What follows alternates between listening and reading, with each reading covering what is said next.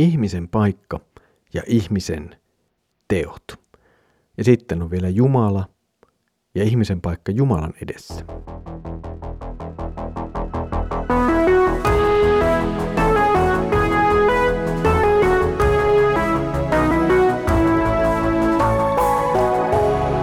Kirjoitusten pauloissa. Tervetuloa taas mukaan Kirjoitusten pauloissa Raamattu-podcastin ääreen. Minä olen Mikko ja jälleen olemme yhdessä Saarnaajan kirjan uusien jakeiden äärellä. Edellisellä kerralla astui pohdintaan mukaan Jumala ja hänen asetuksensa ja hänen tahtonsa jollakin tavalla. Nyt jatkuu sitten kolmiosainen pohdiskelu, jota voisi kutsua pohdisteluksi ihmisen pahuuden äärellä. Tänään luemme tuon pohdiskelun ensimmäisen jakson Saarnaajan kirjan kolmannen luvun jakeista kuusitoista kaksikymmentäkaksi. Vielä minä näin auringon alla. Oli oikeuspaikka ja siellä vääryys.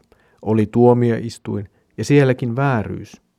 Minä ajattelin itsekseni, Jumala tuomitsee oikein, niin syyttömän kuin syyllisen, sillä jokaisella asialla ja teolla on aikansa. Ja minä ajattelin, näin tapahtuu ihmisten vuoksi.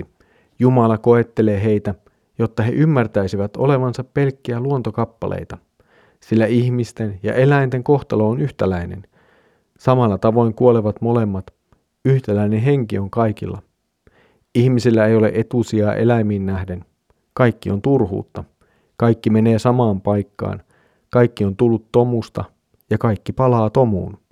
Kuka tietää, kohoaako ihmisen henki ylös vai vajoaako eläinten henki alas maahan? Minä havaitsin, ettei ole mitään parempaa kuin nyt iloita teoistaan. Sellainen on ihmisen osa. Kuka hänet toisi takaisin näkemään, mitä hänen jälkeensä tapahtuu? Salomohan oli tunnettu viisaana ja oikeudenmukaisena tuomarina. Tätä viisautta hänen tuomioitaan tultiin laajasti kuulemaan ja katselemaan. Nyt kuitenkin Salomo tarkastelee maailmaa, jossa oikeus ei tapahdu, jossa annetaan vääriä tuomioita, oikeutta sorretaan ja poljetaan. Ja Salomo puhuu tässä kahdesta paikasta. Hän puhuu oikeuden paikasta, käännöksessämme oikeuspaikka, ja vanhurskauden paikasta, käännöksessämme tuomioistuin. Oikeus ja vanhurskaus, nämä ovat lähtökohtaisesti siis Jumalan itsensä ominaisuuksia. Samalla ne ovat tietenkin asioita, joiden Jumala haluaa toteutuvan myös auringon alla, siis tässä maailmassa, jossa me elämme. Jumalan mielenmukainen ihminen ja yhteisö toteuttaa Jumalan lain ja Jumalan tahdon mukaista oikeutta ja vanhurskautta tässä maailmassa. Valitettavasti lienee kuitenkin totta se, että tässä maailmassa näemme kovin kovin harvoin oikeuden ja vanhurskauden toteutumista. Se kertoo meille aika hyvin synnin syvyydestä ja ongelmasta. Syntinen maailma, syntinen ihminen ei toteuta Jumalan tahtoa, vaan tekee jotakin, mikä sopii hänelle itselleen, ja näin voi unohtaa myös oikeuden ja vanhurskauden. Ja tämä koskee sekä niin sanotusti maallista elämäämme, että valitettavasti monesti myös seurakuntia ja omaa hengellistä elämäämme. Maailmalla on kuitenkin yksi lopullinen tuomari, joka ei koskaan tee yhtään virhettä. Hän on Jumala itse. Saarnaaja asettaa tässä Jumalan kuin vastakohdaksi ihmisten syntiselle toiminnalle. Ihmiset vääristelevät oikeutta, ihmiset tekevät virheitä, mutta Jumala ei koskaan toimi näin. Jumala ei koskaan tee virheitä, Jumalan edessä toteutuu aina oikeus. Jumalan edessä jokainen meistä saa aina oikean tuomion. Jumala kuitenkin asettaa kaikki tämän maailman ajat ja ajanjaksot ja järjestyksen. Joinakin jaksoina hallitsee enemmän väärät ja jumalattomat ihmiset, toisena taas sallitaan siunauksena oikeamielisiä johtajia ja ihmisiä ympärillemme. Ihminen joutuu tämän kaiken keskelle joko kääntymään Jumalan puoleen, tai sitten oikeastaan joko korvaamaan hänet epäjumalalla tai luopumaan Jumalan olemastaolosta ylipäätään. Itsessään ihminen ilman Jumalaa on kuitenkin vain luontokappale, jolla on vain luontokappaleen mahdollisuudet. Tässä yhteydessä saarnaajan sanat ihmisen ja eläimen yhtäläisestä kohtalosta tulevat jotenkin hyvin ymmärrettäväksi, vaikka nuo sanat ovatkin arveluttaneet monia monia ihmisiä. Sekä eläin että ihminen, molemmat tulevat kuolemaan tässä maailmassa. Se on tämän maailman lopputulos, ja tästä lopputuloksesta ei kukaan voi paeta. Se on jokaisella edessä, ja siihen pitää jokaisen myös olla valmis. Yhtään vähempää hankalia ei tietysti ole nämä jakson lopun sanat ihmisen hengen kohoamisesta ylös ja eläinen hengen vajoamisesta alas. Ja kun tämä vielä asetetaan jollakin tavalla kyseenalaiseksi tai kysymykseksi, että tapahtuuko näin vai tapahtuuko ehkä jotain muuta. Maailma ilman Jumalaa ei lopulta voi vastata tähän kysymykseen. Ilman Jumalan ilmoitusta, Raamattua, ihminen voi kyllä aavistella jotakin tästä, mutta lopulta hän ei voi päästä mihinkään lopputulokseen. Vain Jumalan ilmoituksen kautta pääsemme käsiksi vastaukseen, joka varsinaisesti avautuu Jeesuksen kuoleman ja ylösnousemuksen kautta. Ja tässä tulee myös ero ihmisen ja elämän välille.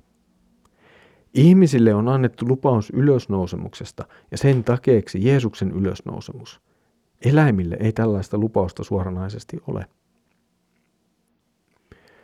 Jakso päättyy taas melko negatiiviseen näkökulmaan. Nautin nyt, kun kaikki kuitenkin kohta päättyy. Tämä maailma ei pysty tarjoamaan toivoa itsensä ulkopuolelle. Kaikki se, mikä on tässä maailmassa, jää tähän maailmaan.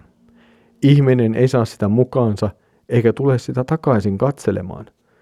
Mutta onko siinä kuitenkaan kaikki? Se on se suuri kysymys, joka on syytä kysyä tämän tekstin ääressä ja ehkä useampaan kertaan saarnaajan kirjan äärellä.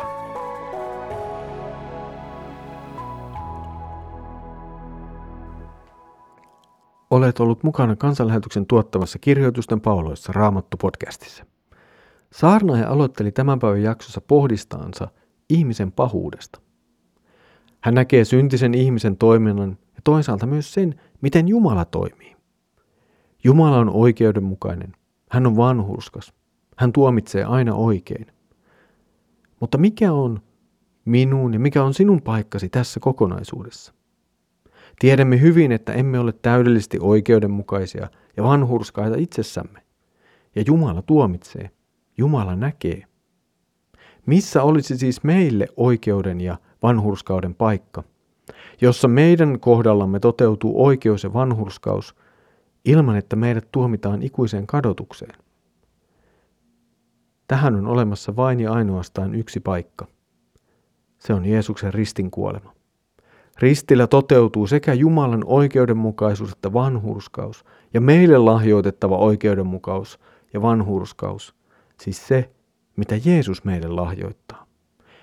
Jeesus kärsii syyttömänä minun ja sinun syntiesi rangaistuksen, ja näin toteutuu oikeus ja vanhurskaus siinä, että synnillä todella on rangaistus. Samalla tuosta kuolemasta tulee meille oikeuden ja vanhurskauden paikka, jossa meille lahjoitetaan jotakin sellaista, mitä meillä ei itsessämme ole. Meille lahjoitetaan vanhurskaus. Ja tässä lahjassa riittää pohdiskelemista ja ihmittelimistä ja kiittämistä koko ihmisen elämän ajaksi. Tässä oli tämänkertainen Kirjoitusten pauloissa Raamattu-podcast-jaksomme. Seuraavalla kerralla jatkamme tätä saarnaajan pohdiskelua ihmisen pahuudesta. Eli siitä siis nyt seuraavalla kerralla.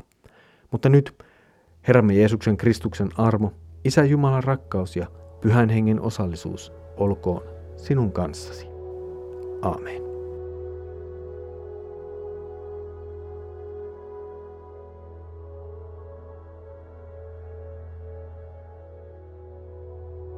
Amen.